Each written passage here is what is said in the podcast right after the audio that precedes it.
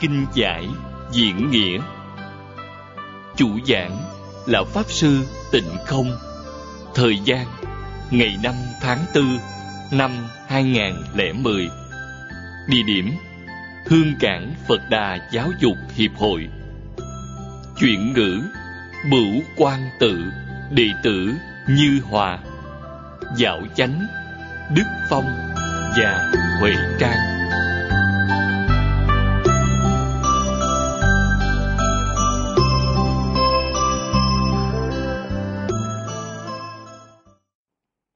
9 Chư vị Pháp Sư, Chư vị đồng học, Xin mời ngồi xuống.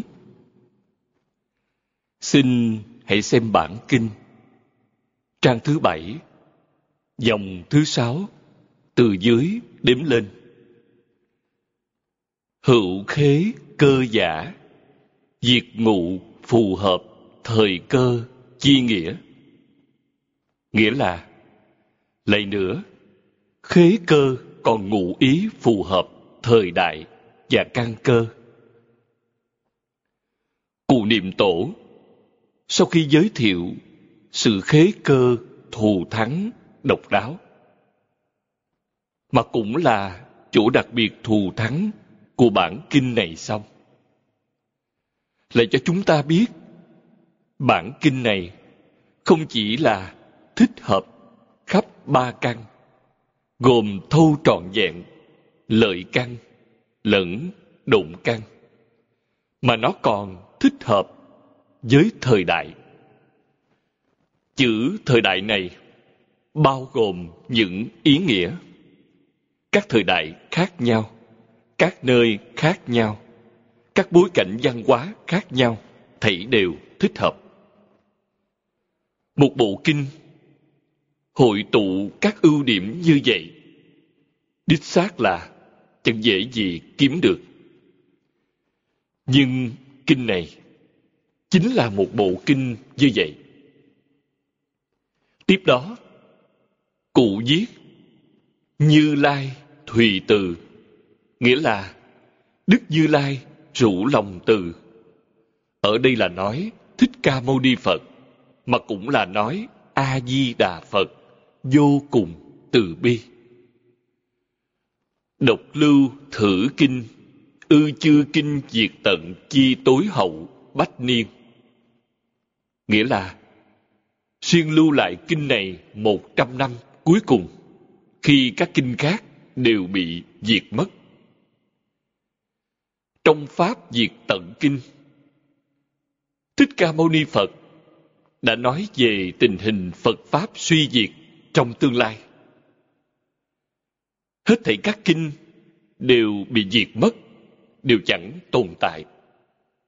Tới cuối cùng, kinh vô lượng thọ còn được lưu truyền một trăm năm. Đó là một trăm năm cuối cùng trong pháp vận của thích ca mâu ni phật. Bản nào của kinh vô lượng thọ sẽ được lưu lại cũng theo các bậc đại đức thuở ấy, các ngài không sống cùng thời chúng ta, mà thuộc thời đại của lão cư sĩ hoàng niệm tổ. Còn sớm hơn tôi, một thế hệ cùng gia dế với thầy tôi, cùng khẳng định bản hội tập này của hà lão cư sĩ sẽ được lưu lại trong một trăm năm cuối khi pháp diệt tận. Vì sao? Trong phần trước, tôi đã giới thiệu cùng quý vị. Bản này thật sự là bản kinh tiêu chuẩn bậc nhất trong tịnh tông. Là bản tổng hợp hoàn chỉnh của năm bản dịch gốc. Quả thật là bản tốt nhất của bộ kinh bậc nhất trong tịnh tông. Chúng ta nghe xong cũng chẳng hoài nghi chút nào. Kinh này thật sự là như thế Hà lão cư sĩ xuất hiện trong thời đại này. Chúng ta tin cụ là bậc tái lai để làm chuyện này. Lão cư sĩ Hoàng Niệm Tổ xuất thế cũng nhằm chú giải bản này. Các ngài tới thế gian này với nhiệm vụ đặc thù và đều đã hoàn thành. Do điều này có thể biết, thời mạt Pháp hãy còn 9.000 năm nữa.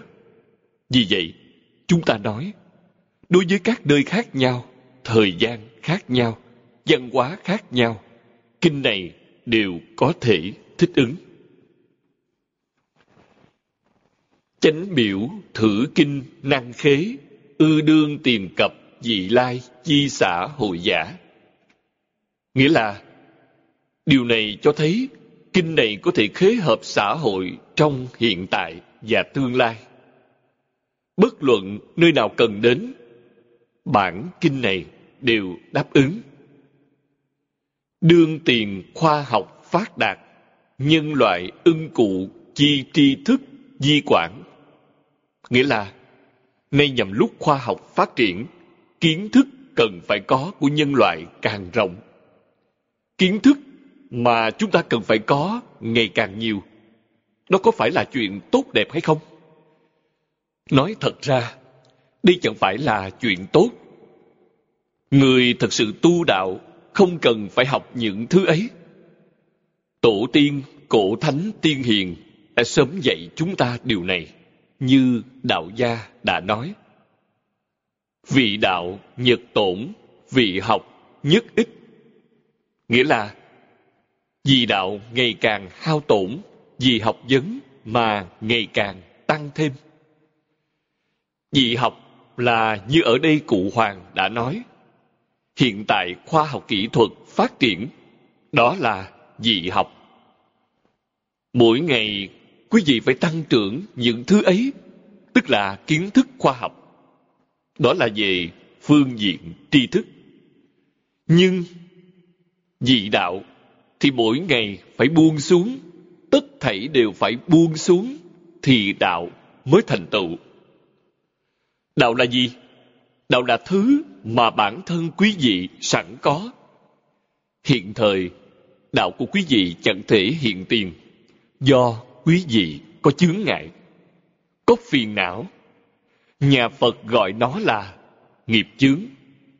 Chướng ngại nhiều vô lượng, vô biên, vô tận, vô số. Nhưng quy nạp lại sẽ không ngoài hai loại lớn. Phiền não chướng và sở tri chướng. Hai loại lớn này chướng ngại quý vị kiến tánh, chướng ngại cái tâm thanh tịnh, tâm bình đẳng của quý vị. Thanh tịnh, bình đẳng giác là đạo, là tựa đề của bộ kinh này. Chúng ta tu đạo là tu thứ này. Nếu tâm địa mỗi năm một thanh tịnh hơn, tức là đạo nghiệp của quý vị tăng trưởng, bất luận tu học pháp môn hay tông phái nào trong mười tông phái của Đại Thừa Phật Pháp Trung Quốc. Trong chữ pháp môn, pháp là phương pháp, môn là môn đạo, đường nẻo, môn kính, cửa nẻo, đường lối. Do vậy, pháp môn là cửa ngõ để trở về tự tánh. Trong kinh nói, tám dạng bốn ngàn pháp môn. Tám dạng bốn ngàn pháp môn nhằm đối trị tám dạng bốn ngàn phiền não.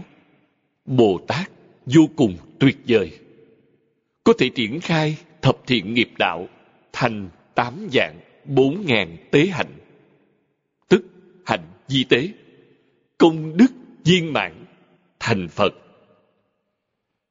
Đạt đến thanh tịnh, bình đẳng, giác là cảnh giới như thế nào? Nửa phần trước của tựa đề kinh này nói về quả, nửa phần sau là nói tới nhân. Tu nhân chứng quả. Quả bậc nhất là đại thừa. Đại thừa là trí huệ, tức trí huệ bát nhã vốn sẵn có trong tự tánh hiện tiền. Trí huệ không do học mà có, tri thức thì học được.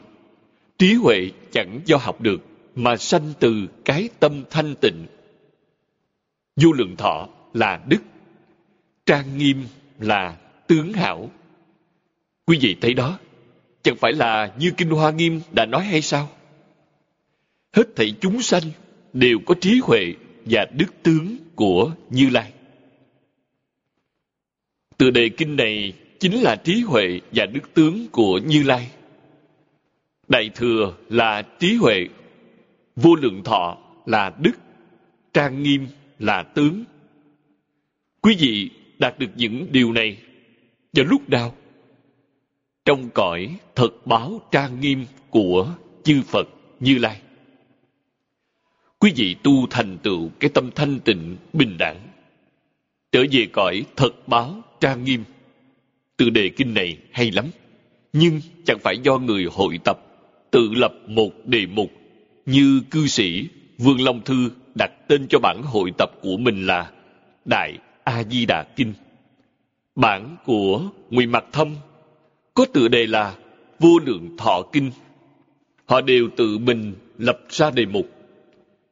Chỉ riêng đề mục bản hội tập của cụ Hà Liên Cư là hội tập. Thật sự chẳng thêm vào một chữ nào. Đó mới gọi là bản hội tập tiêu chuẩn. Ngay cả đề mục cũng là hội tập. Phần nửa trước của đề mục là tựa đề kinh của bản dịch đời Tống. Nửa dưới tức là thanh tịnh, bình đẳng, giác. Lấy từ bản dịch đời Hán, tên gọi của kinh, do được hội tập từ tên gọi của bản dịch gốc mà thành, nên ý nghĩa càng rõ ràng. Tiếp đó, sách viết xã hội tiến bộ mỗi nhân sở kiên chi trách nhiệm bội tăng cố hàm ưng quản học đa năng cúc cung tận tụy tham gia kiến thiết tạo phước nhân dân thực hiện nhân gian tình độ nghĩa là, xã hội tiến bộ, trách nhiệm của mỗi cá nhân tăng lên gấp bội.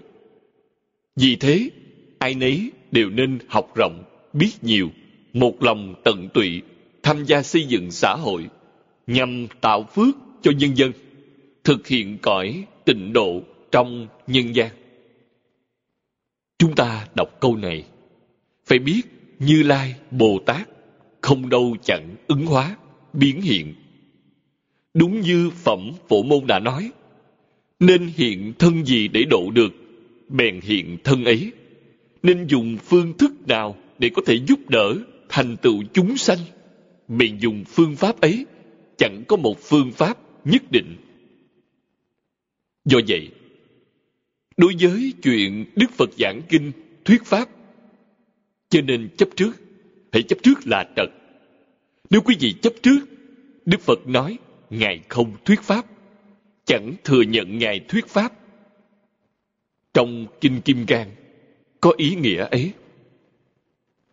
Đức phật bảo, nếu quý vị nói đức phật thuyết pháp, quý vị đã bán phật, quý vị hủy bán ngài. Đức phật chẳng thuyết pháp, một chữ cũng không nói. Chẳng thuyết pháp, mà nói suốt 49 năm. Chúng ta phải hiểu như thế nào đây? Thanh Lương Đại Sư đã giảng rất hay. Lời Phật nói là thật, chẳng giả. Trong khi giảng tựa đề Bộ Kinh Tứ Thập Hoa Nghiêm, Thanh Lương Đại Sư đã nói một câu như thế này. Hết thảy các Pháp do Đức Thế Tôn đã nói trong 49 năm toàn là do cổ Phật đã nói. Đối với kinh giáo do cổ Phật đã nói, Thích Ca Mâu Ni Phật chẳng thêm vào một chữ nào. Đức Phật nói còn nghiêm cẩn hơn câu nói của khổng lão phu tử. Thuật nhi bất tác, tính nhi hiếu cổ. Nghĩa là thuật lại chứ không trước tác, tin tưởng, chuộng cổ. Phu tử chỉ nói thuật lại chứ không trước tác. Còn Đức Phật nói chẳng thêm một chữ nào vào kinh điển do cổ Phật đã nói. Tuyệt vời lắm. Vì sao người ta có thể thành Phật, thành Bồ Tát? Mấu chốt ở ngay chỗ này. Con người hiện thời tâm ý bột chột, hời hợt. Do nguyên nhân nào? Nguyên nhân là nếu học thì phải sáng tạo, phải phát minh, chính mình phải có thứ gì đó chẳng phục cổ nhân cổ nhân quả thật khác với chúng ta. Cổ nhân bội phục, ngưỡng mộ, học theo cổ nhân, chưa từng có ý nghĩ sáng chế cái mới, đi ngược với lối tư duy khoa học hiện thời. Cách nghĩ này của cổ nhân là đúng, hay cách nghĩ của người hiện thời là đúng? Nếu chúng ta học thấu triệt bộ hoàng nguyên quán sẽ biết thái độ của cổ nhân là đúng. Còn quan điểm của khoa học hiện thời là sai lầm. Vì sao? Cổ nhân chứng đắc viên mãn, chứng đắc giống như một khối cầu. Trên khối cầu, quý vị chẳng thể thêm vào một điểm. Thêm vào một điểm, nó sẽ chẳng tròn đều nữa, mà cũng chẳng thể thiếu một điểm. Thiếu một điểm cũng chẳng tròn. Viên mãn, bất tăng, bất giảm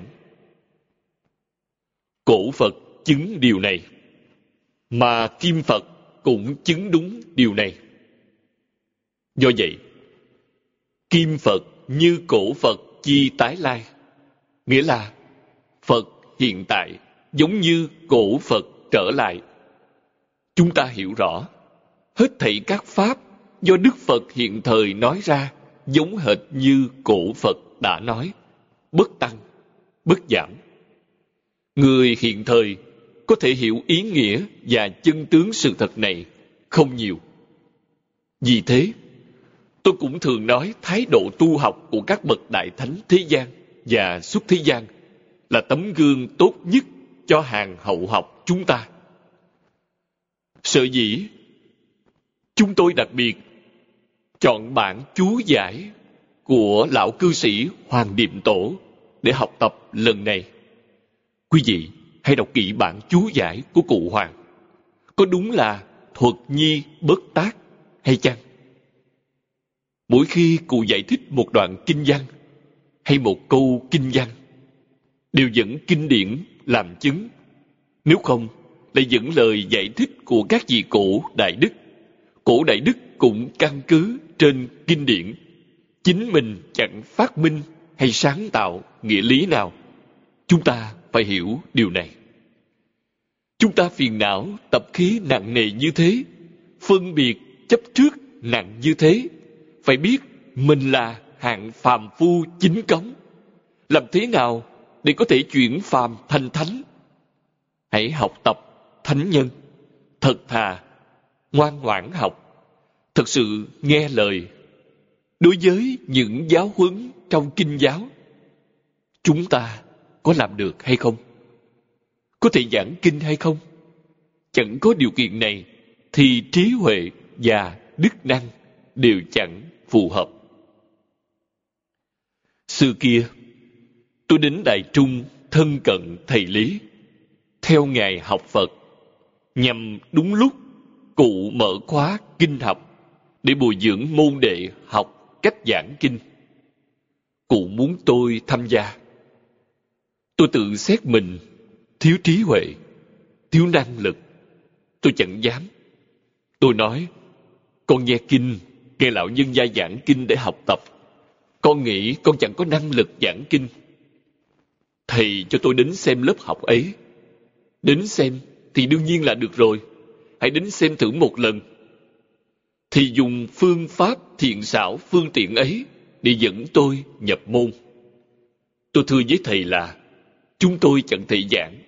Kết quả là nhận thấy phương pháp dạy giảng kinh của thầy vốn là giảng chú giải của cổ nhân. Đọc chú giải của cổ nhân không hiểu thì giảng chú giải của người hiện thời. Xem chú giải bằng văn bạch thoại. Cách giảng như vậy đó. Tôi hỏi thầy, vì sao học theo cách ấy? Thầy trả lời không còn cách nào. Bất đắc dĩ, phải chọn lấy cái kém hơn. Hiện thời không có ai giảng kinh. Chúng ta chẳng phát tâm, thì làm thế nào đây? Ai sẽ ra tay?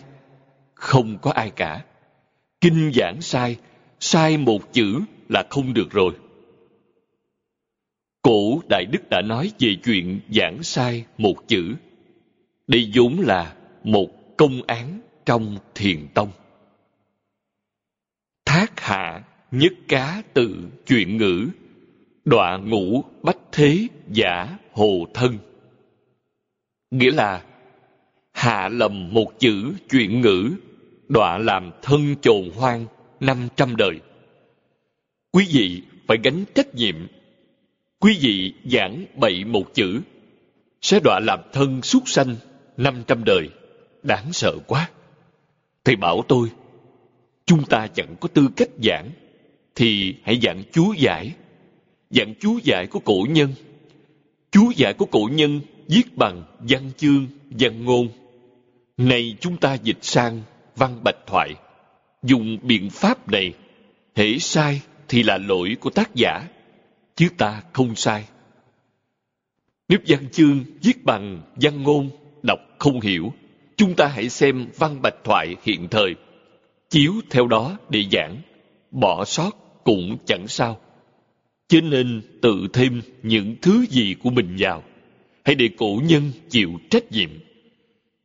Chúng tôi bắt đầu học giảng kinh từ chỗ này. Đến khi nào quý vị có thể tự mình giảng, khai ngộ. Chưa khai ngộ thì hãy giảng lời chú giải của người khác. Phật khai ngộ trong các vị tổ sư đại đức. Có rất nhiều vị khai ngộ. Tuy khai ngộ, họ vẫn chẳng rời khỏi Phật Bồ Tát. Hoàn toàn dựa theo di giáo của Phật Bồ Tát. Chẳng có một tí ý nghĩa mới mẻ nào Tính nhi hiếu cổ, thuật nhi bất tác là thái độ chúng ta nên học theo. Hãy nên sốt sắng học tập. Học tập có thể thành tựu hay không? Tùy thuộc vào tâm thái học tập của quý vị. Tâm thái như thế nào mới có thể học thành công? Ấn quan Đại Sư nói rất hay. Thành kính. nghe vậy, một phần thành kính được một phần lợi ích mười phần thành kính được mười phần lợi ích. Thành là gì? Tôi rất thành kính. Tôi mười hai phần thành kính. Đó là tiêu chuẩn của chính kẻ ấy. Chẳng phải là tiêu chuẩn của Phật, Bồ Tát, Thánh Hiền. Theo tiêu chuẩn của Phật, Bồ Tát và Thánh Hiền, thành là gì? Trong độc thư bút ký, tiên sinh Tăng Quốc Phiên đã định nghĩa chữ thành Ông ta giải thích như thế nào? Nhất niệm bất sanh thị vị thành. Nghĩa là một niệm chẳng sanh được gọi là thành. Người ta có học vấn, có đức hạnh, giảng tuyệt lắm. Niệm là gì? Vọng niệm đó. Thì quý vị còn có vọng niệm sẽ chẳng thành. Nói theo Phật Pháp, quý vị vẫn khởi tâm động niệm. Khởi tâm động niệm là vô minh, phiền não. Thành ở chỗ nào? Phân biệt, chấp trước, chính là gió to, sóng cả, phiền não, nghiêm trọng. Do vậy, Đức Phật dạy chúng ta, quý vị có thể chẳng chấp trước hết thảy các pháp thế gian và xuất thế gian. Đối với hết thảy các pháp thế gian và xuất thế gian mà quý vị chắc chắn chẳng chấp trước, thì xin chúc mừng quý vị. Quý vị đã chứng quả A-la-hán đã diệt thoát lục đạo luân hồi. Nếu lại tiến thêm một bước nữa, lục căn tiếp xúc cảnh giới lục trần, phân biệt cũng buông xuống, chẳng còn phân biệt nữa. Thưa quý vị, buông chấp trước xuống, đạt được tâm thanh tịnh. Tâm thanh tịnh sanh ra trí huệ, buông phân biệt xuống, đạt được tâm bình đẳng. Tâm thanh tịnh là tâm Bồ Tát, tâm bình đẳng là tâm Phật. Cuối cùng là khởi tâm động niệm, tức là vọng niệm cũng buông xuống, chẳng sanh ý niệm. Chúc mừng quý vị, quý vị đã thành Phật. Vì đạo ngày càng tổn giảm. Vọng tưởng phân biệt chấp trước thảy đều phải buông xuống.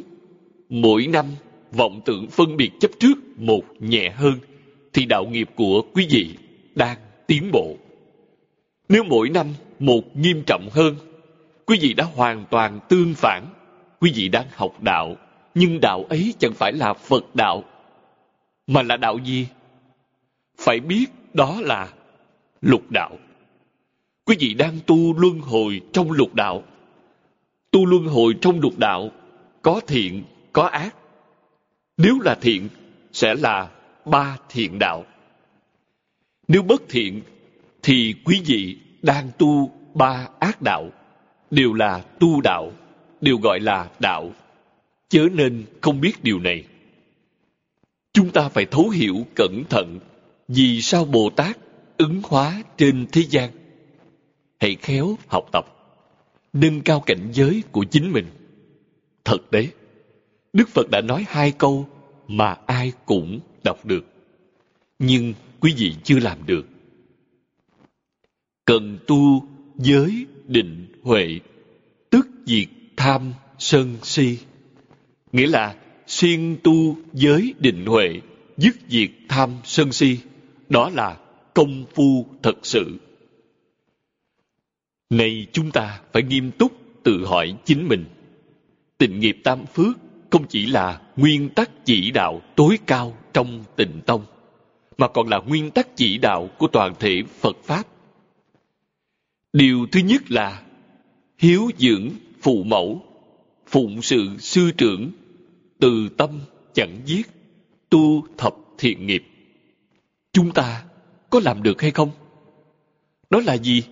Là điều kiện cơ bản để học phật. Nếu chúng ta không trọn đủ, sẽ chẳng có tư cách tiến nhập phật môn. Tiến nhập phật môn đòi hỏi điều kiện, hạng người nào vậy? Thiện nam tử, thiện nữ nhân. Thiện là bốn câu trên đây. Bốn câu này là ba món căn bản của nho thích đạo. Hiếu thân tôn sư. Nghĩa là hiếu thuận cha mẹ, tôn trọng thầy. Ở trong đệ tử quy, từ tâm chẳng giết, trong cảm ứng thiên. Do vậy, quý vị có thể thực sự thực hiện đệ tử quy cảm ứng thiên và thập thiện nghiệp, thật sự làm được, sẽ hội đủ tiêu chuẩn thiện nam tử, thiện nữ nhân. Có điều kiện này mới có thể tiến nhập phật môn, thọ tam quy, ngũ giới. Phước thứ hai chính là đệ tử phật môn chân chánh. Thọ trì tam quy, đầy đủ các giới, chẳng phạm oai nghi. Chẳng đủ điều kiện trên đây, sẽ chẳng có tư cách thọ lãnh giới pháp nhưng nay thì sao? Nay chúng ta không đủ điều kiện mà vẫn thọ. Chương gia đại sư bảo tôi, thọ giới để làm gì? Thọ để học. Ngàn dạng phần cho nên nghĩ mình đã thọ giới, đã đắc giới. Không thể nói như vậy. Nói như vậy chính là gì? Đại vọng ngữ. Đại vọng ngữ vì quý vị chưa đạt được mà tưởng đã đạt được. Người nói câu này sớm nhất chính là ngẫu ích đại sư. Ngẫu ích đại sư sống vào cuối đời minh. Minh mạc thanh sơ, nghĩa là cuối đời minh, đầu đời thanh. Tuy là tổ sư tịnh độ tông, tức tổ sư đời thứ chín, nhưng ngài có công phu rất sâu nơi giới luật. Giống như hoàng nhất đại sư trong thời cận đại, mọi người đều biết hoàng nhất đại sư nghiên cứu giới luật.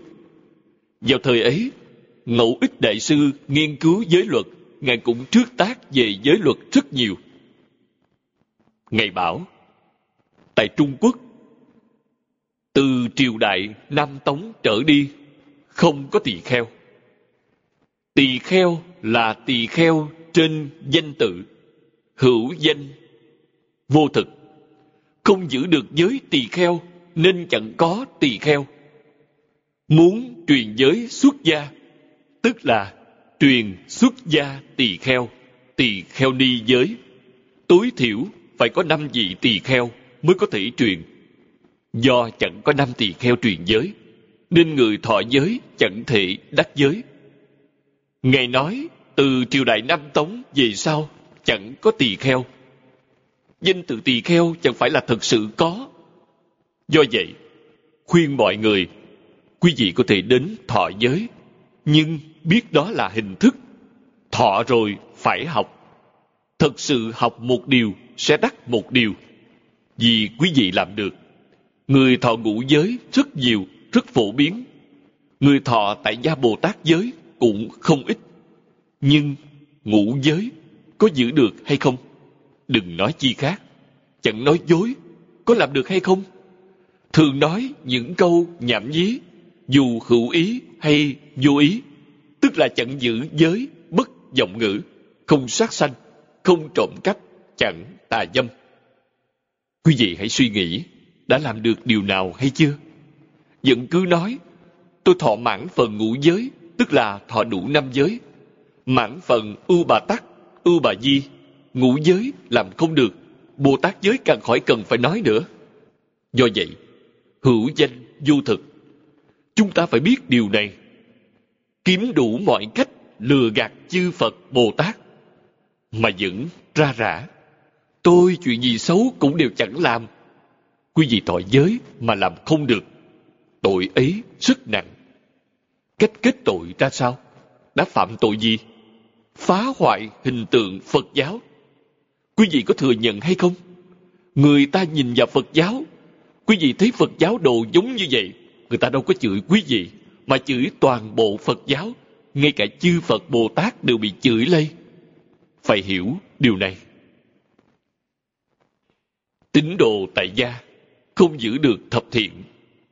Thập thiện tam quy ngũ giới đều làm không được. Các đệ tử xuất gia không giữ được sa di luật nghi, không chỉ sa di luật nghi mà tam quy ngũ giới thập thiện cũng làm không được. Quý vị nói xem, phật giáo lẽ nào chẳng suy? Phật giáo suy ở chỗ nào? Chẳng có giới luật. Quý vị thấy phật pháp là tính, giải, hành, chứng. Quý vị có tính, có giải, nhưng chẳng có hành, khoan bàn tới chứng. Không có hành, làm sao có chứng? Chỉ có tính, giải tính giải biến thành học thuật, biến thành phật học. Có hành và có chứng mới biến thành học phật. Học phật và phật học khác nhau. Phật học là có thể nói, nhưng chẳng thể hành. Học phật là có thể nói và có thể hành. Vì thế, trong thời đại hiện tại, tìm một thiện tri thức phải đến nơi đâu để tìm? Tìm không ra. Vì thế, thầy mới dạy tôi thuở thầy lý tại thế, lão nhân gia hết sức khiêm hư. Tôi bái sư, hành lễ bái sư để xin học với ngài. Lão nhân gia bảo tôi tôi chỉ có thể dạy anh năm năm, sau năm năm sẽ làm như thế nào? Cô giới thiệu một vị thầy thầy của ngài là ấn quang đại sư. Ấn quang đại sư đã khuất văn sao vẫn còn. Hàng ngày quý vị đọc văn sao là thân cận ấn quang đại sư. Ghi nhớ giáo huấn của ấn quang đại sư sốt sắng nỗ lực thực hiện, thì quý vị sẽ là học trò của pháp sư ấn quang. Mở ra một cửa, vì hiện thời tìm không được một vị thiện tri thức chân chánh. Nhưng cổ nhân thì có, hãy làm tư thuộc đệ tử của cổ nhân thầy giới thiệu tôi làm tư tục đệ tử của ấn quang đại sư.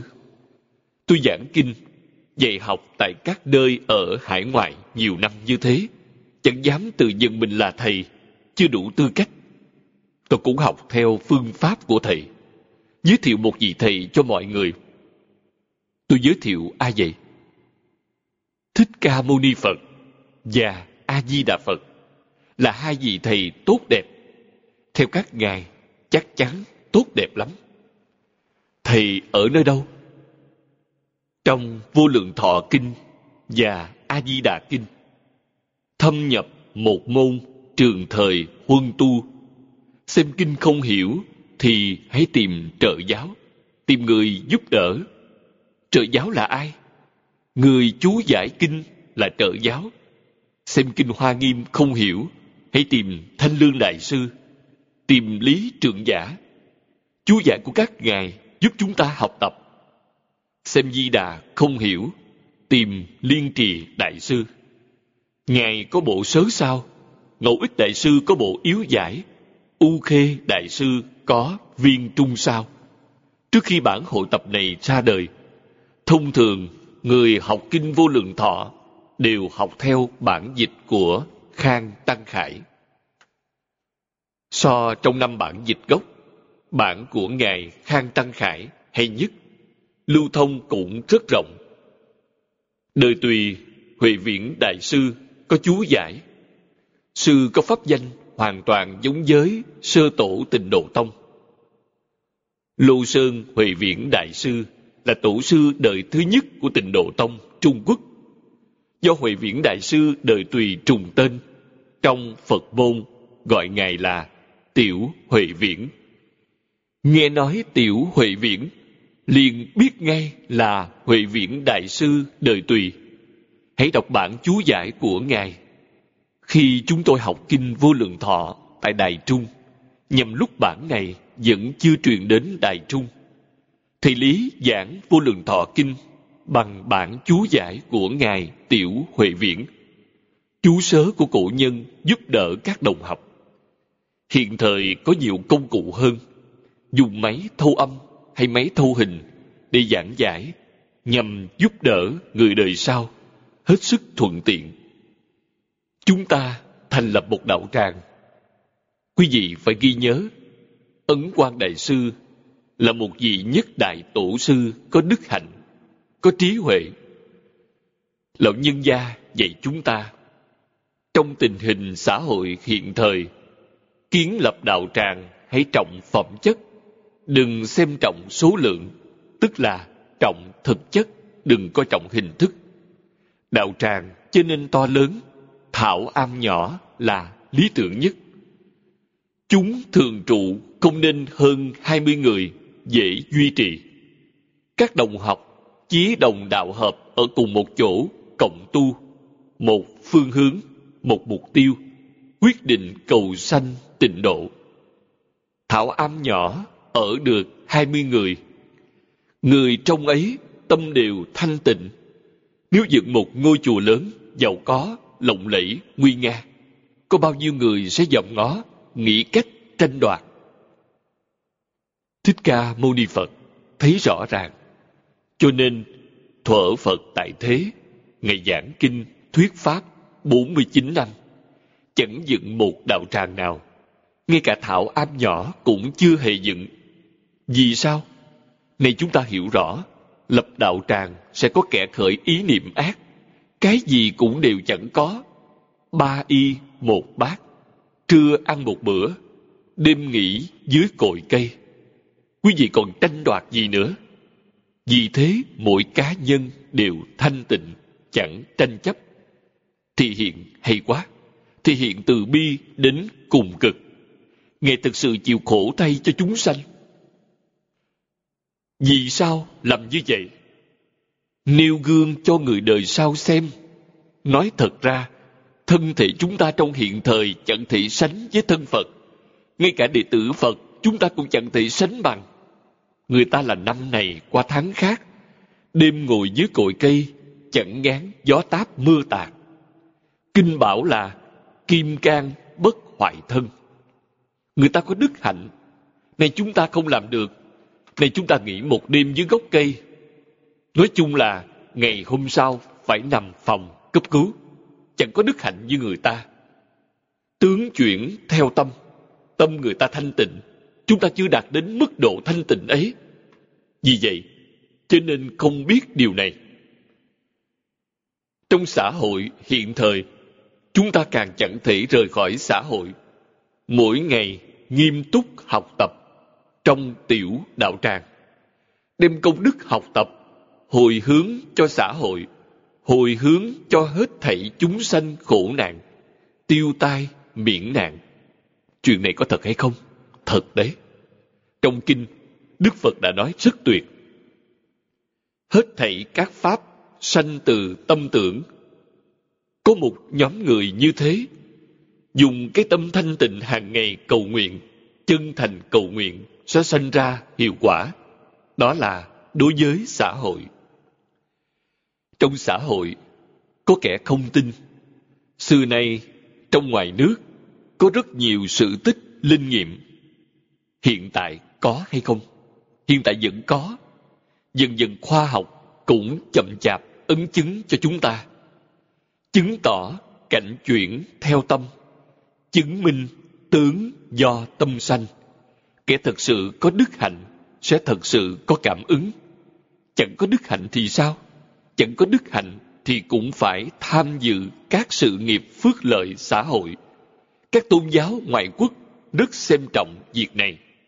Họ lập viện dưỡng lão, cô nhi viện, dục ấu viện, bệnh viện, làm rất nhiều. Tôi cũng thấy rất nhiều họ nhiệt tâm thực hiện các sự nghiệp từ thiện phước lợi xã hội. Trong phật môn, những chuyện này là làm kèm thêm. Chuyện thực sự phải làm là tự nâng cao cảnh giới của chính mình, thành tựu đạo đức và trí huệ. Quý vị mới có thể thật sự giúp chúng sanh khổ nạn, thật sự có năng lực hóa giải tai nạn. Vãn cận thái hư pháp sư đề xướng nhân gian tịnh độ. Nghĩa là, gần đây, pháp sư thái hư đề xướng nhân gian tịnh độ.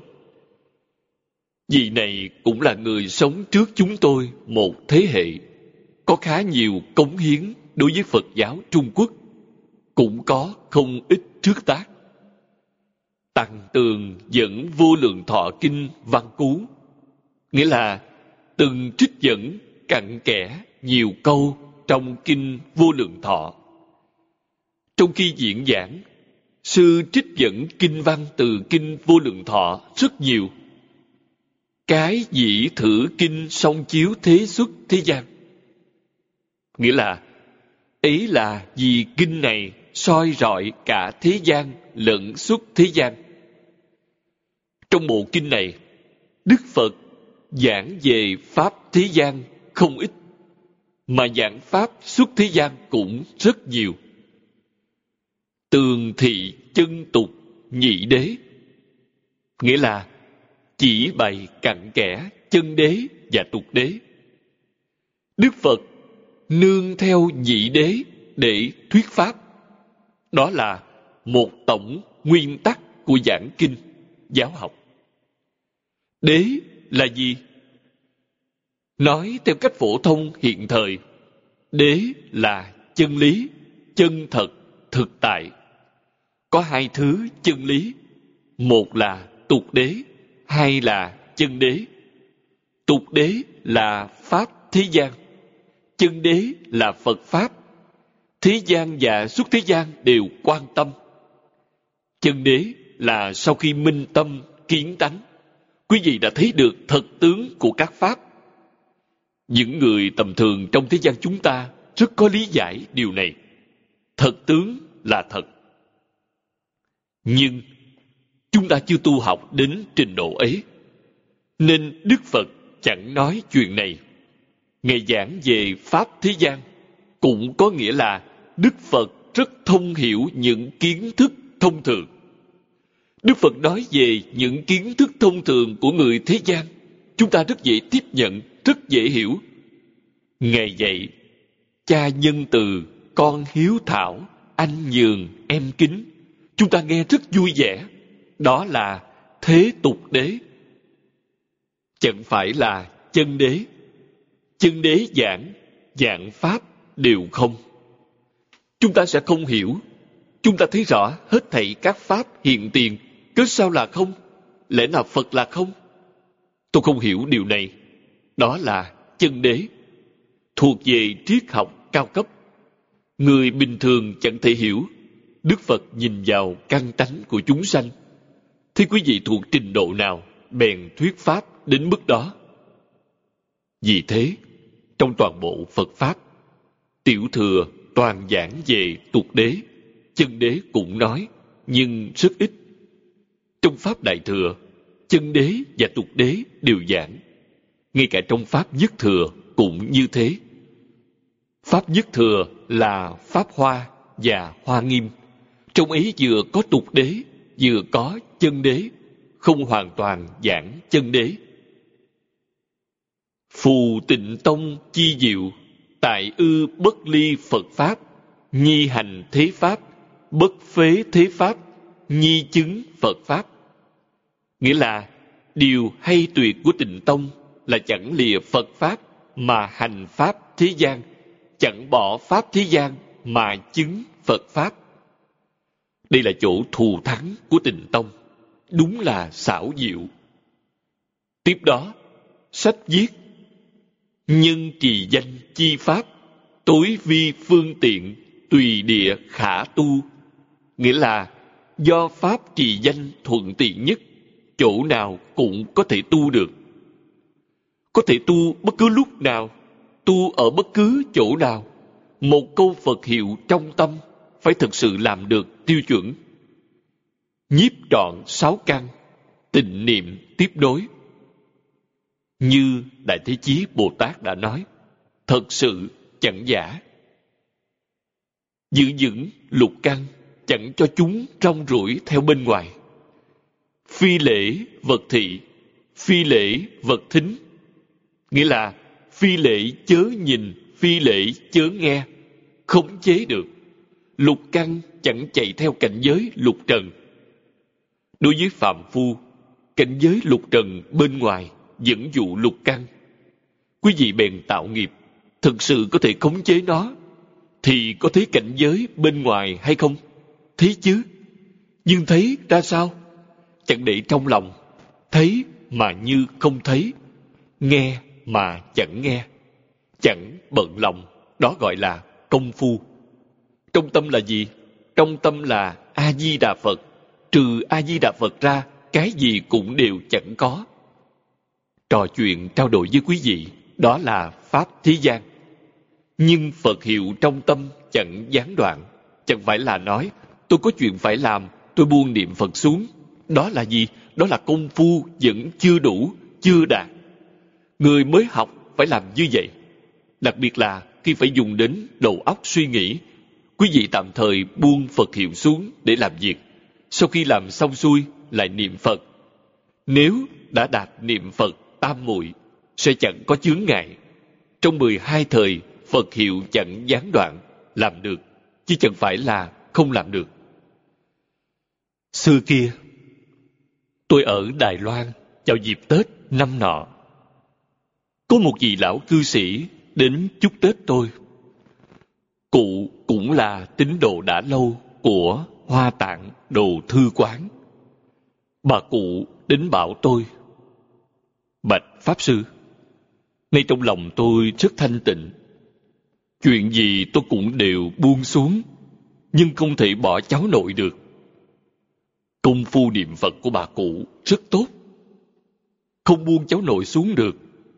Tôi nói với cụ, bà hãy tưởng A-di-đà Phật là cháu bà, bà sẽ thành công. Bà cụ chẳng nghĩ đến cháu, chẳng nghĩ tới, nhưng trong tâm thực sự có cháu.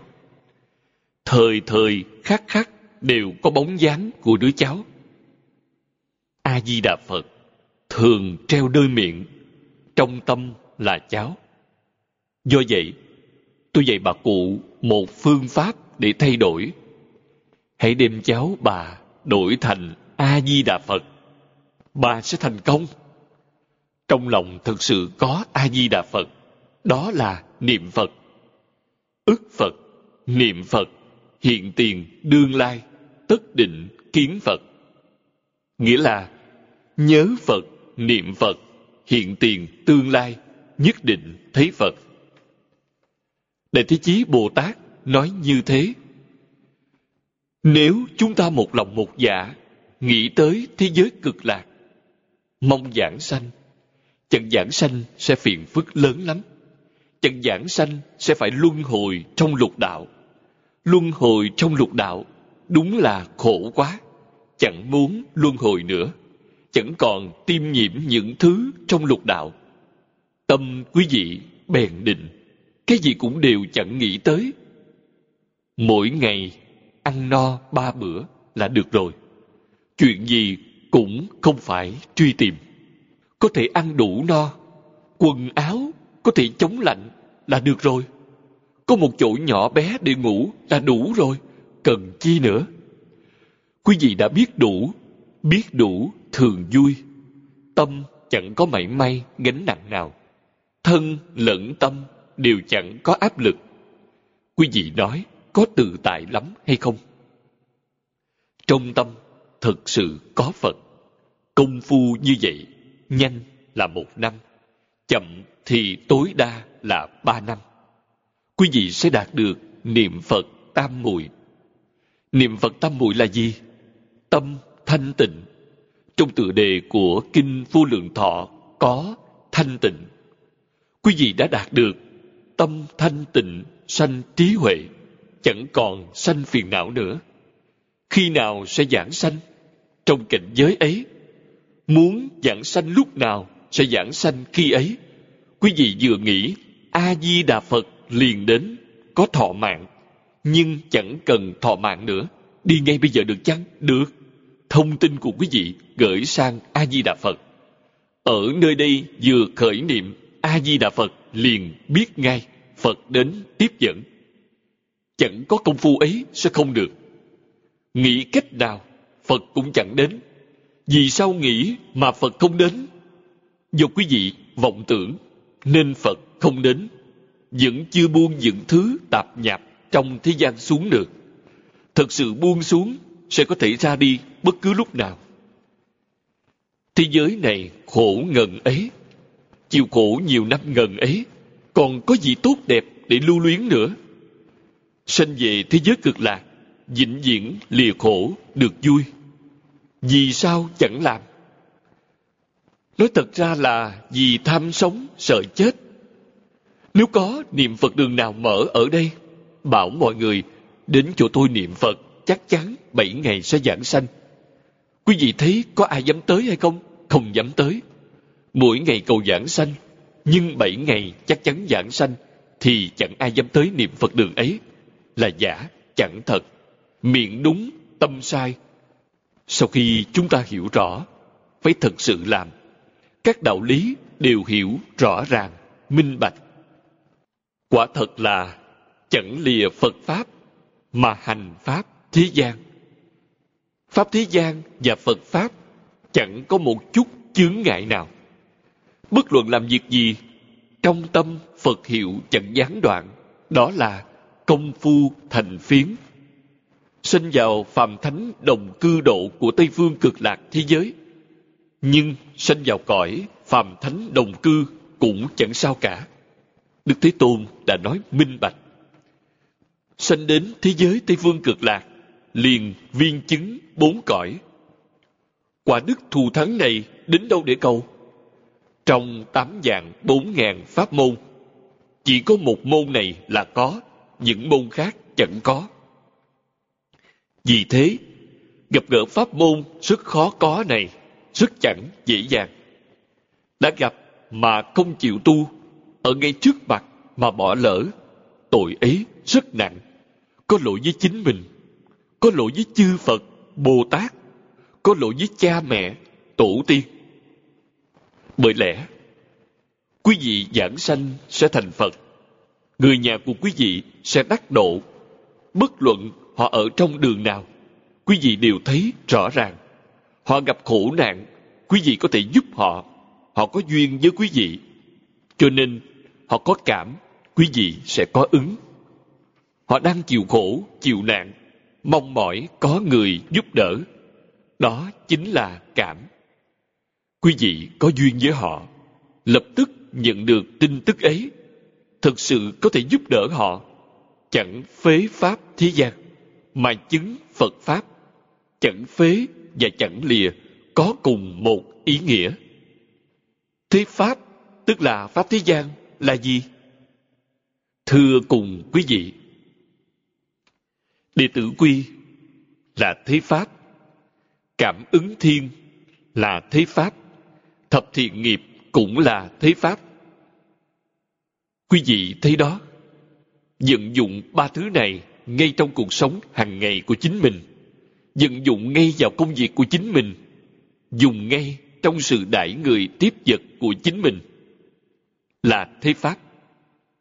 Nêu gương tốt cho người thế gian, trong tâm là a di đà phật thì sẽ thành công thế pháp không chỉ chẳng chướng ngại quý vị mà quý vị còn tích lũy công đức nơi ấy, nâng cao phẩm vị khi sanh về thế giới cực lạc.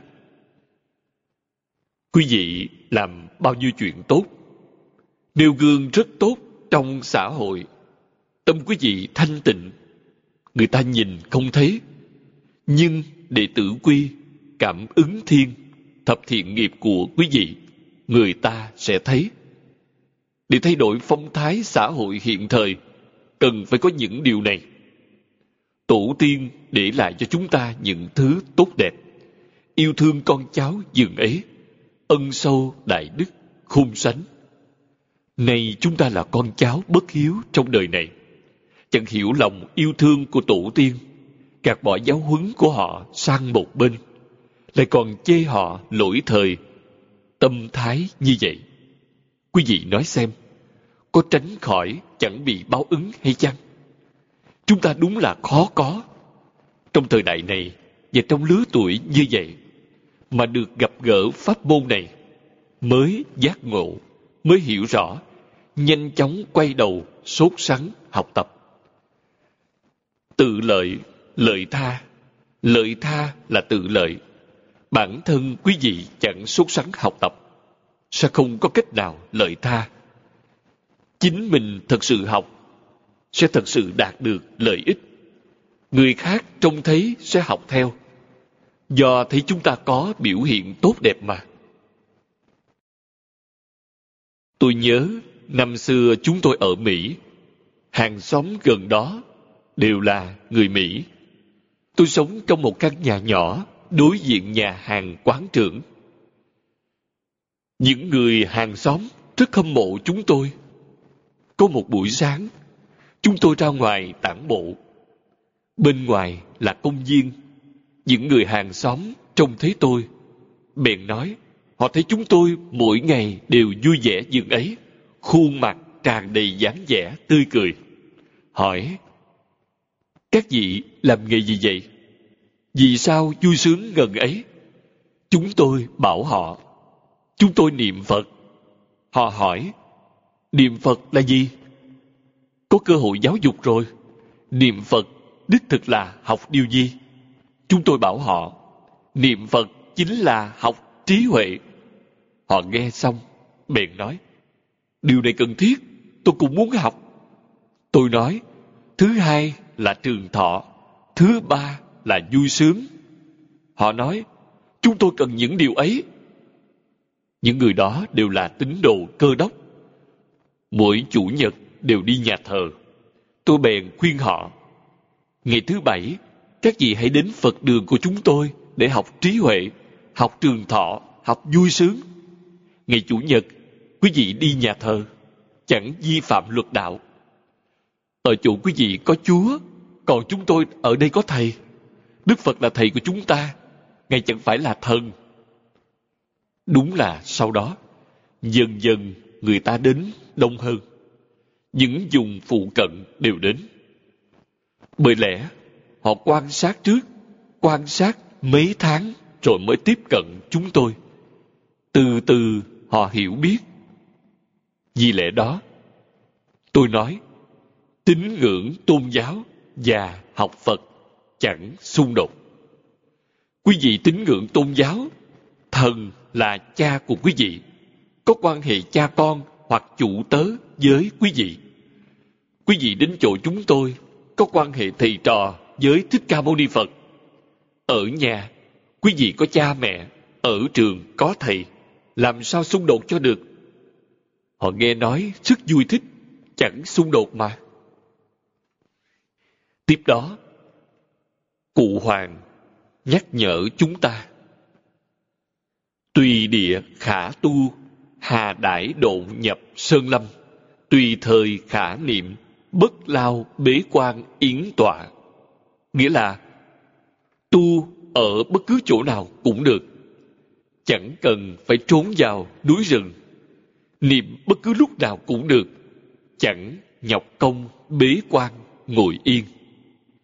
Ý nói cần phải tìm một a lan nhã a lan nhã là tiếng phạn tức là tìm một nơi thanh tịnh Pháp môn tịnh độ có thể tu trong bất cứ lúc nào. Hương cảng là nơi phồn hoa nhất. Có thể tu được hay không? Có thể, chẳng bị trở ngại gì. Pháp môn tịnh độ thuận tiện hơn các pháp môn khác. Thí dụ như học thiền, học mật, sẽ chịu ảnh hưởng rất lớn từ hoàn cảnh. Đều phải tìm một nơi thanh tịnh, nơi ấy gọi là lan nhã. Lan nhã có nghĩa là thanh tịnh, rất an tĩnh. Tiêu chuẩn như thế nào? Vào thời cổ, chỗ ấy phải là nơi không nghe tiếng trâu kêu. Lấy đó làm tiêu chuẩn. Tại nông thôn nuôi trâu, tiếng trâu kêu lớn nhất.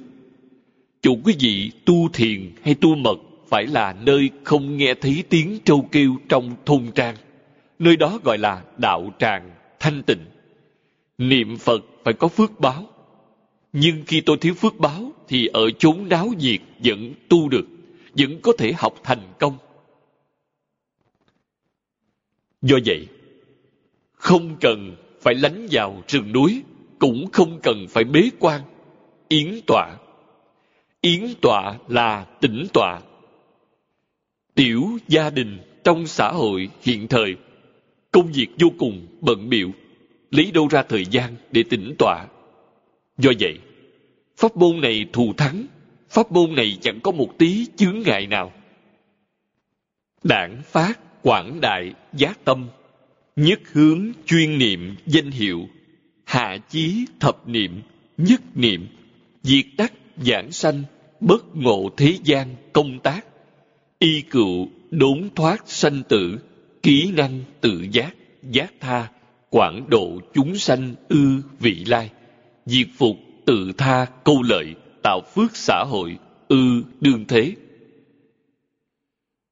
Nghĩa là chỉ cần phát khởi giác tâm rộng lớn, một mực chuyên niệm danh hiệu, tối thiểu là mười niệm hay một niệm cũng được giảng sanh, chẳng trở ngại công việc trong thế gian, mà vẫn nhanh chóng thoát khỏi sanh tử y như thế.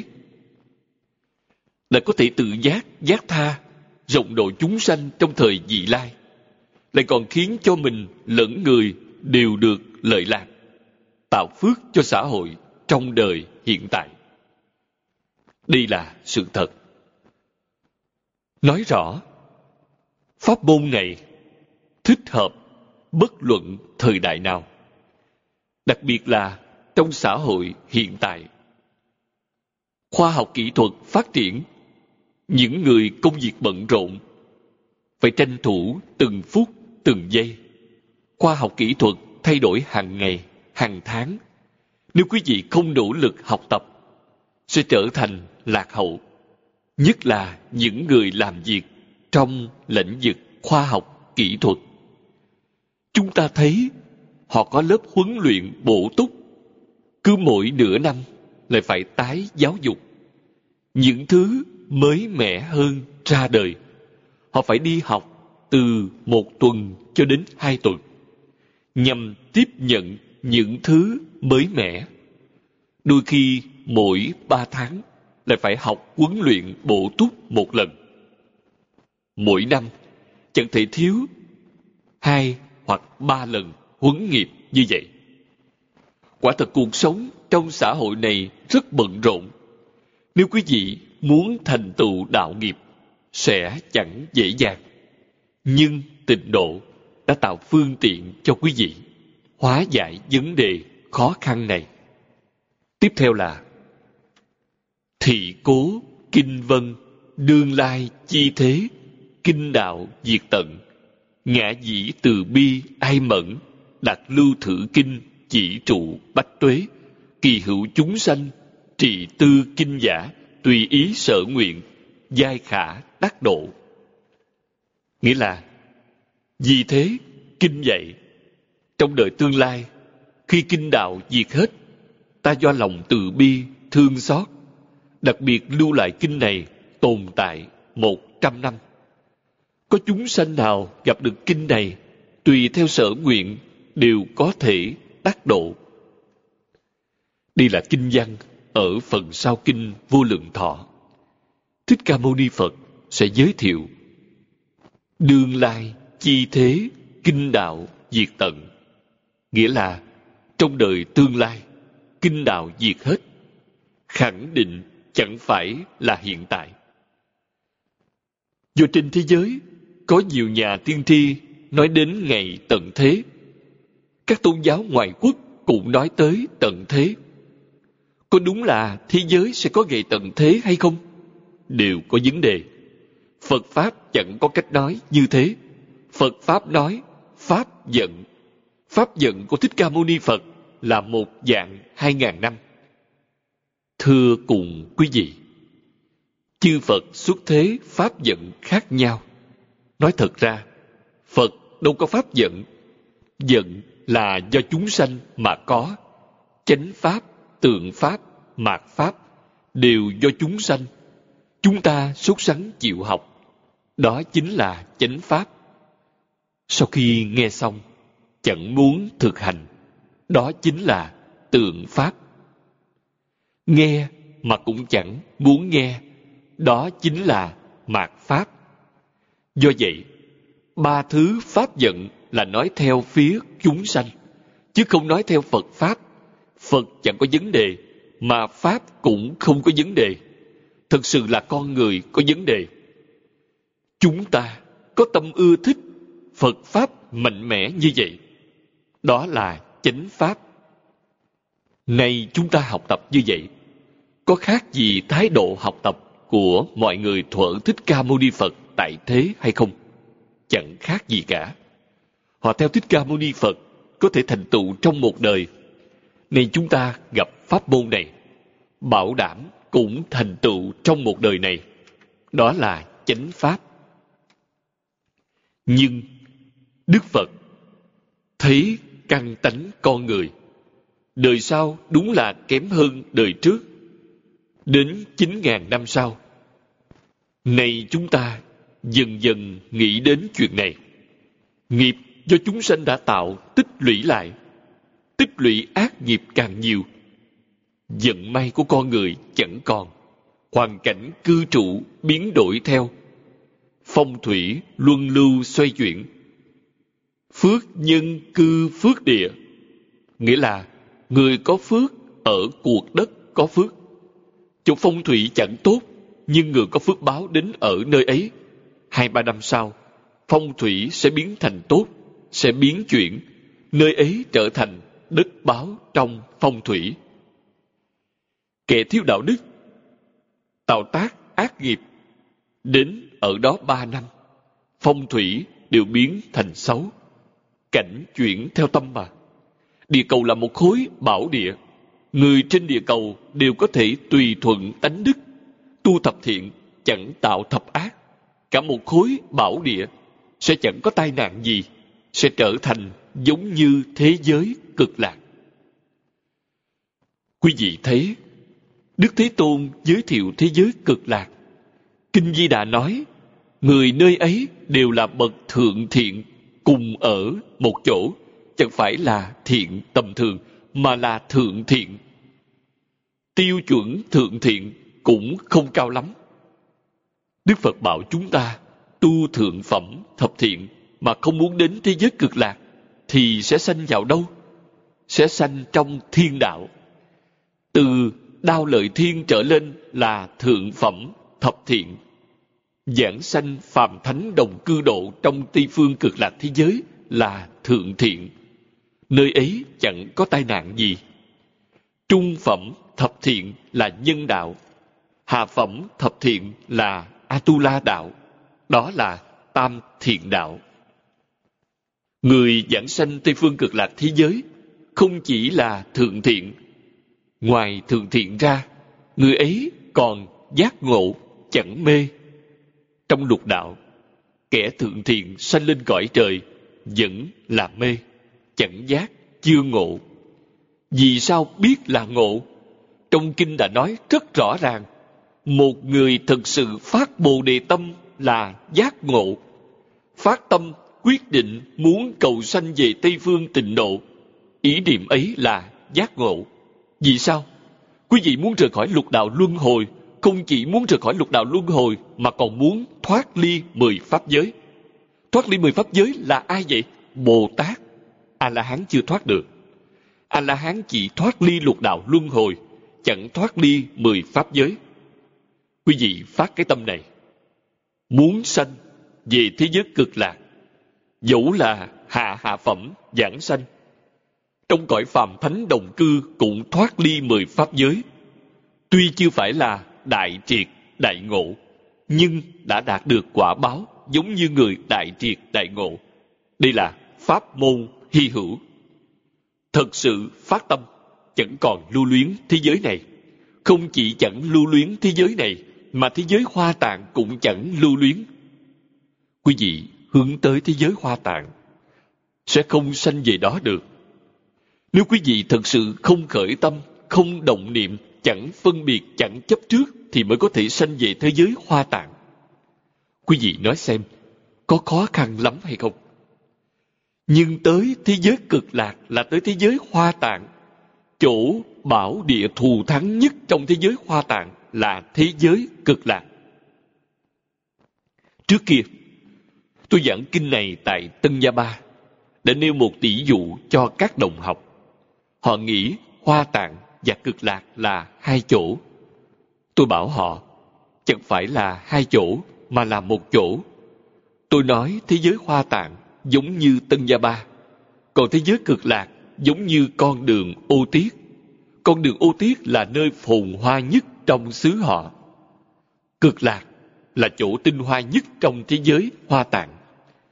Sinh về thế giới cực lạc là sinh vào hoa tạng. Sinh vào hoa tạng vẫn chưa đến thế giới cực lạc. Nhưng cũng có người có thể đến. Văn thù, phổ hiền, dùng mười đại nguyện dương dẫn về cực lạc, vẫn có thể đến, nhưng chẳng trực tiếp giảng sanh thỏa đáng như vậy. Do vậy, chúng ta phải hiểu rõ điều này, thì mới thực sự buông xuống dạng duyên, nhất tâm quy y, di đà, tịnh độ. Trong đoạn này, ta dẫn một đoạn kinh văn trong kinh vô lượng thọ. Thích Ca Mâu Ni Phật nói, Đương lai chi thế, kinh đạo diệt tận. Nghĩa là, trong đời tương lai, kinh đạo diệt hết. Có cùng một ý nghĩa như đã nói trong phần trên.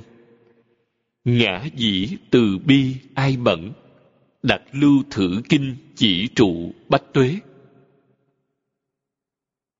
ta do lòng từ bi thương xót, đặc biệt lưu lại kinh này tồn tại một trăm năm. Chúng ta phải biết, Tổ Đức Thế Tôn tại thế, Ngài đã nhiều lần tuyên giảng bộ kinh này. Nhất định phải ghi nhớ điều này. Thuở Phật tại thế, bất luận kinh điển nào cũng chỉ giảng một lần, chẳng nhắc lại. Chỉ riêng bộ kinh này được tuyên giảng nhiều lần. Vì sao? Là do mong mỏi kinh này có thể tồn tại đến khi Pháp diệt tận, sẽ là bộ kinh bị diệt cuối cùng. Kỳ hữu chúng sanh trị tư kinh giả, có nghĩa là có chúng sanh nào gặp được kinh này. Trị là gặp gỡ, cũng có nghĩa là đến khi Pháp gần như bị diệt hết kinh đạo đều chẳng còn chỉ còn lại một bộ kinh mà nếu quý vị được gặp tùy ý sở nguyện giai khả đắc độ nghĩa là tùy theo sở nguyện đều có thể tác độ quý vị nghĩ đến thế giới cực lạc là được rồi quý vị niệm phật bèn có thể giảng sanh quý vị muốn sanh lên trời cũng được muốn sanh trong loài người cũng được thuận theo lòng mong mỏi đều có thể mãn nguyện. Lương dị thử kinh phù hợp xã hội chi thật huống. Nghĩa là, ấy là vì kinh này phù hợp với tình huống thực sự trong xã hội. Đúng như Kinh Hoa Nghiêm đã nói, lý sự vô ngại, sự sự vô ngại. Pháp môn này là pháp môn vô chướng ngại. Chân tục tịnh chiếu lý sự song dung phàm thánh tề thâu tâm phật bất nhị chân và tục cùng chiếu lý và sự đều viên dung, gồm thâu, phàm, lẫn thánh, tâm và phật, chẳng hai. Tâm phật bất nhị là thật đế. Trong phần trước, tôi đã nói với quý vị, phàm thánh tề thâu là tục đế. Đến phần sau sẽ nhắc lại ý nghĩa này. Trong kinh nói đến điều này rất nhiều cố năng trường tồn nhi độc lưu ư mạc thế. Nghĩa là, vì thế có thể trường tồn, một mình được lưu lại trong đời mạc. Mạc thế là thời đại mạt pháp. Lương dĩ thử kinh bất đảng vi tịnh độ quần kinh chi cương yếu, nhất đại tạng giáo chi chỉ quy, thật diệt vi thử giới tha phương, hiện tại vị lai nhất thiết hữu tình, ly khổ, đắc lạc, cứu cánh, bồ đề, chi pháp yếu. Nghĩa là, ấy là vì kinh này không chỉ là cương yếu của các kinh tịnh độ, là chỗ chỉ quy của toàn bộ giáo pháp trong đại tạng kinh, mà còn là pháp trọng yếu để hết thảy hữu tình trong cõi này, phương khác, hiện tại, tương lai, lìa khổ, được vui, đạt đến bồ đề rốt ráo kỳ diệu như vậy sao thật vậy chẳng giả chút nào kinh này không chỉ là cương lãnh và tinh yếu của tịnh tông mà tịnh độ còn là chỗ chỉ quy cuối cùng của hết thảy các kinh do Thích Ca Mâu Ni Phật đã giảng trong 49 năm. Kinh Hoa Nghiêm đến cuối cùng là tịnh độ. Mười đại nguyện dương dẫn về cực lạc. Trong Kinh Pháp Hoa, Long Nữ 8 tuổi thành Phật. Cũng là do nghe Văn Thù Bồ Tát giảng Kinh Pháp Hoa. Nghe hiểu rồi bèn phát nguyện cầu sanh tịnh độ, thành Phật. Trong hết thảy các kinh, Đức Phật chuyên giảng tịnh độ trong ba bộ kinh, tức là kinh Vô Lượng Thọ, kinh Quán Vô Lượng Thọ Phật, kinh A Di Đà. Những kinh này là chuyên giảng. Trong ba bộ kinh ấy, kinh Vô Lượng Thọ được tuyên giảng nhiều lần. Còn hết thảy các kinh khác giảng kèm thêm về tịnh độ có hơn một trăm bộ. Do vậy, cổ đại đức bảo thiên kinh vạn luận xứ xứ chỉ quy nghĩa là ngàn kinh vạn luận đâu đâu cũng chỉ về đặc biệt lịch đại tổ sư đại đức chư đại bồ tát bất luận tuyên giảng pháp môn như thế nào đều khuyên thêm mọi người hãy niệm phật cầu sanh tịnh độ chỉ có mình pháp môn này lý sự vô ngại sự sự vô ngại bất luận căn tánh nào cũng đều có thể tu, đều có thể thành tựu. Giống như thiền đạo đại sư đã nói, dạng tu, dạng nhân khứ, nghĩa là dạng người tu, dạng người về. Muôn người căn tánh khác nhau, không một ai chẳng thành tựu. Do vậy, đúng là thử giới tha phương. Chữ thử giới, tức là chỉ thế giới sa bà chữ tha phương chỉ cõi nước của hết thảy chư Phật. Hiện tại, vị lai là hiện tại và tương lai trong thế giới này và các phương khác. Pháp yếu để hết thảy hữu tình, lìa khổ, được vui, đạt được bồ đề rốt ráo. Bồ đề rốt ráo là thành Phật viên mãn. Pháp là phương pháp, pháp yếu là phương pháp quan trọng nhất chẳng dễ gì đạt được. Tiếp theo đó, lão cư sĩ Hoàng Niệm Tổ phát nguyện. Hồi hướng. Niệm tổ cảm ân đồ báo, phát vô thượng tâm, kính chú thử kinh, tục phật huệ mạng. Nghĩa là, niệm tổ cảm ơn, mong báo đáp, phát tâm vô thượng, kính cận chú giải kinh này nhằm duy trì huệ mạng của Phật báo ân. Gặp được pháp môn này, tri ân, báo ân. Vì sao mọi người chẳng thể dũng mãnh phát khởi như vậy? Do không biết ân đức. Thuở ấy, thích ca mâu ni phật đã nhiều lần tuyên giảng, làm gì ai? Khi chúng ta gặp được chịu tin tưởng có thể lý giải, phát nguyện cầu giảng sanh, đó chính là đức phật đã vì ta mà giảng. Nếu quý vị hiểu rõ, có thể tiếp nhận, tức là phật đã vì quý vị giảng kinh này, ngay lập tức gánh giác mới là tri ân. Đức phật chẳng phải giảng cho ai khác, mà là giảng cho tôi. Hoàng lão cư sĩ gánh giác như thế đó, dùng phương pháp nào để báo ân? Chú giải kinh này. Thì phó chúc, sau khi hà lão cư sĩ hội tập thành công bộ kinh này. Đã tự giảng, cư sĩ hoàng niệm tổ là học trò của cụ hạ. Đã nghe từ đầu, chẳng sót buổi giảng nào, cụ nghe rất nghiêm túc. Thầy có thể nhìn thấy, đứa học trò này đối với pháp môn này mười phần thành kính, nó sẽ được mười phần lợi ích. Vì thế, để cho trò chú giải thầy tin tưởng trò. Đệ tử thật sự của đức phật phải báo ơn phật.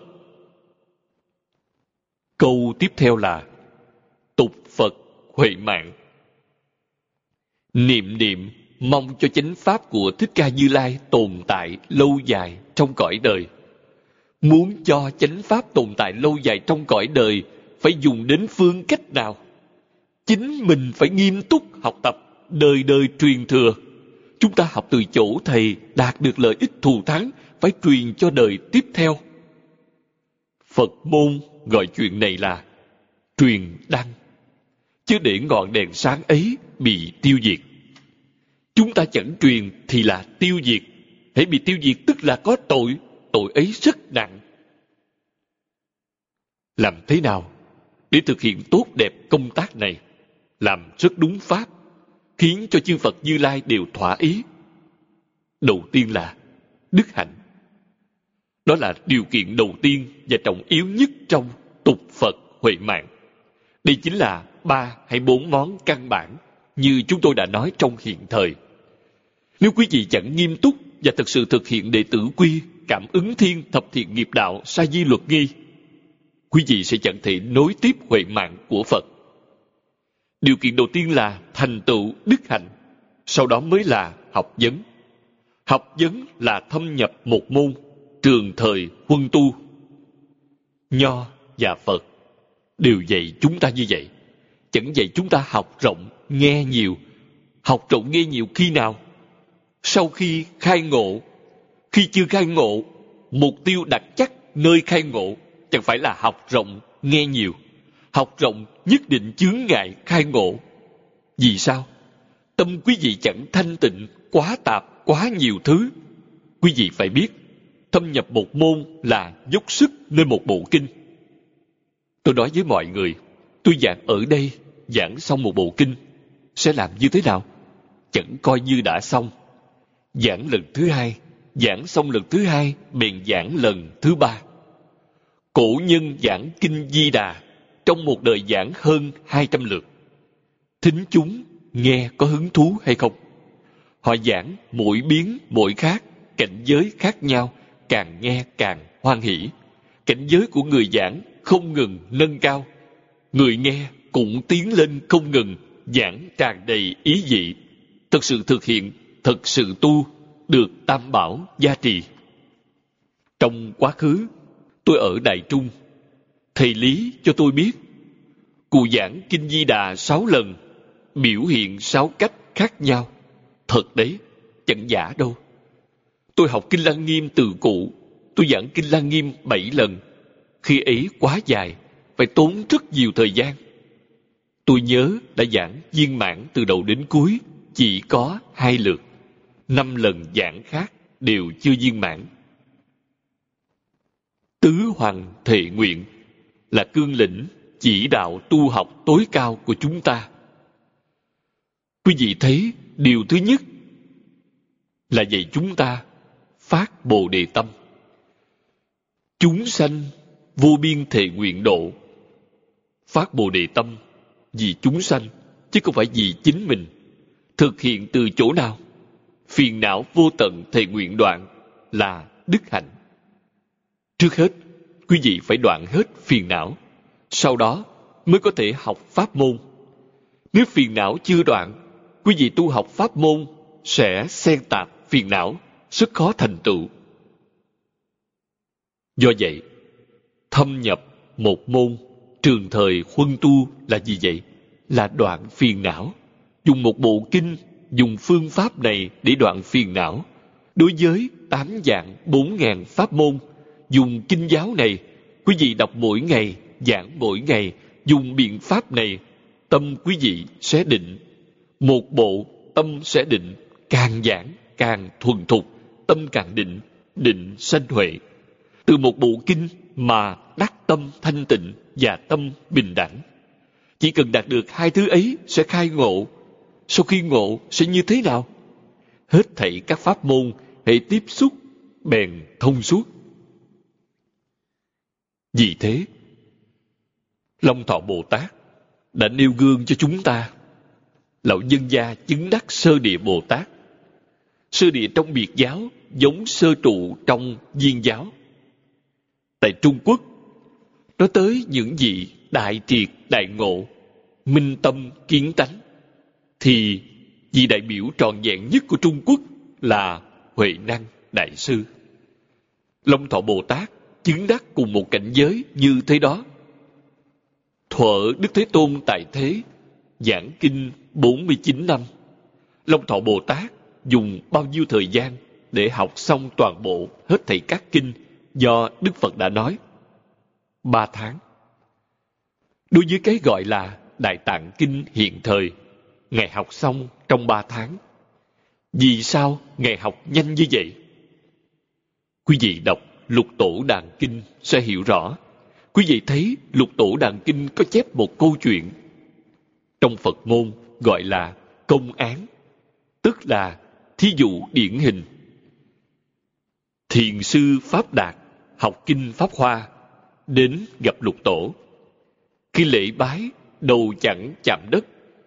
Lục tổ thí sư lạy tam bảo mà đầu vẫn chẳng chạm sát đất bèn đứng dậy hỏi sư, ông có điều gì đáng để kiêu ngạo vậy?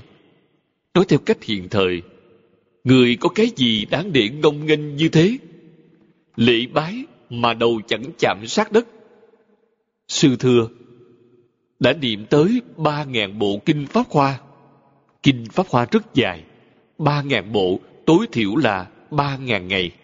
Nói cách khác là mười năm mười năm niệm một bộ kinh đáng nên kiêu ngạo lắm chứ. Lục tổ bèn khảo sư. Kinh pháp hoa dặn những gì? Nói không được. Bèn quay sang thịnh giáo lục tổ.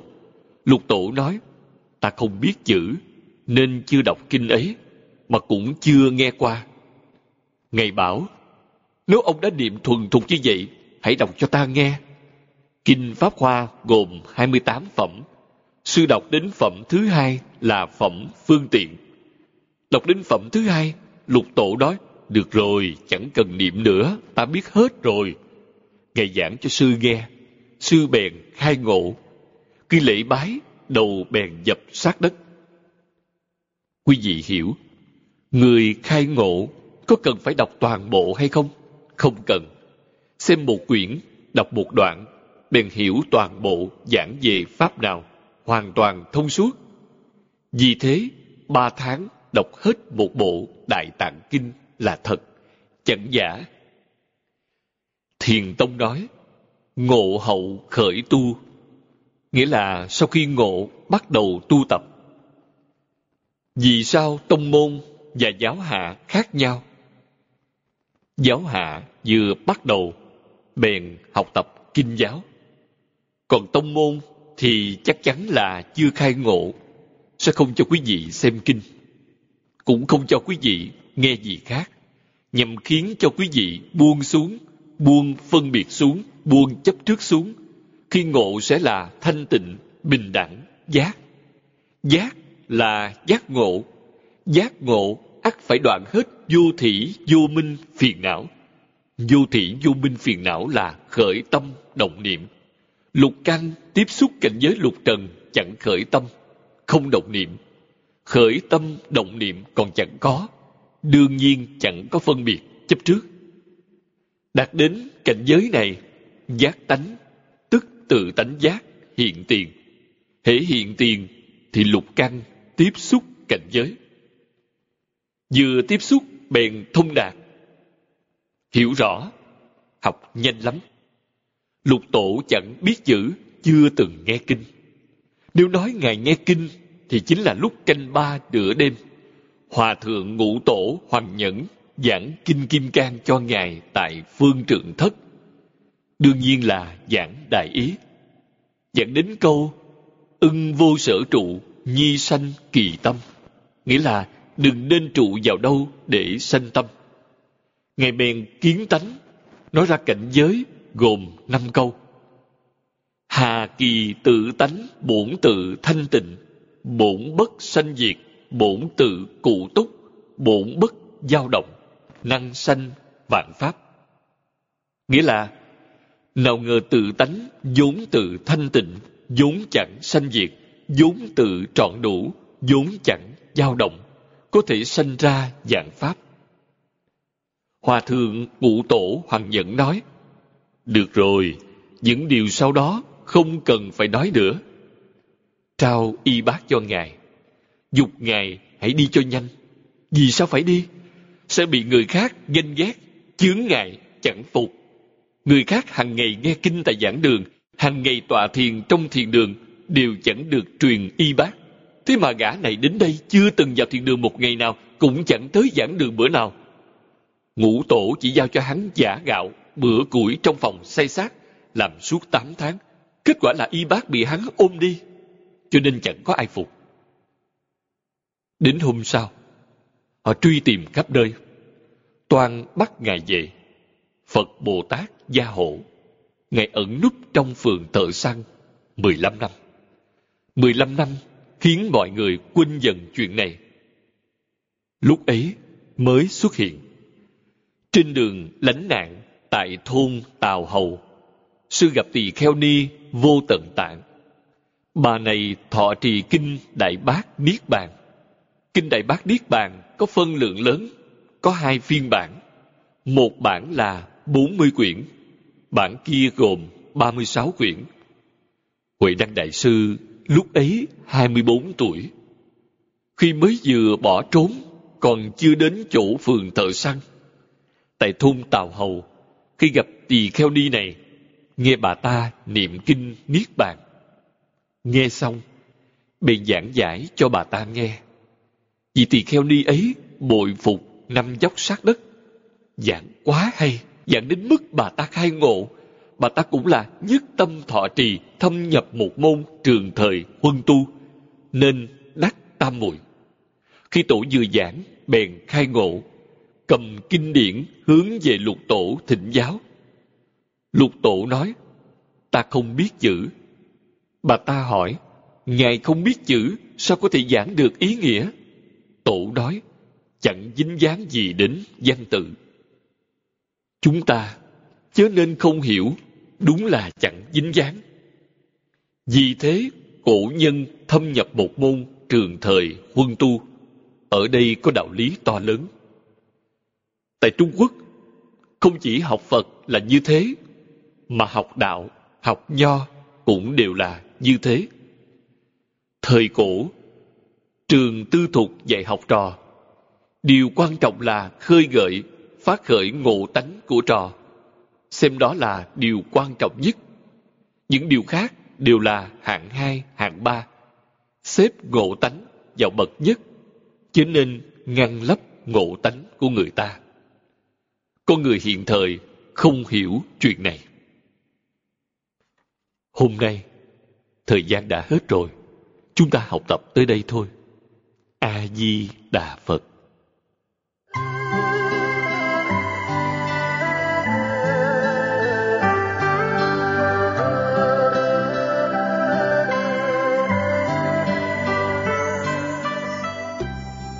Đại chúng đạo tràng tịnh độ thành tâm cúng dường và chuyển âm. Người đọc, phật tử thiện quan nguyện đem công đức này hướng về khắp tất cả trên đền bốn ơn nặng dưới cứu khổ tam độ nếu có người nghe thấy, đều phát tâm bồ đề, hết một báo thân này, đều được vãng sanh tây phương cực lạc. Nam mô a di đà phật.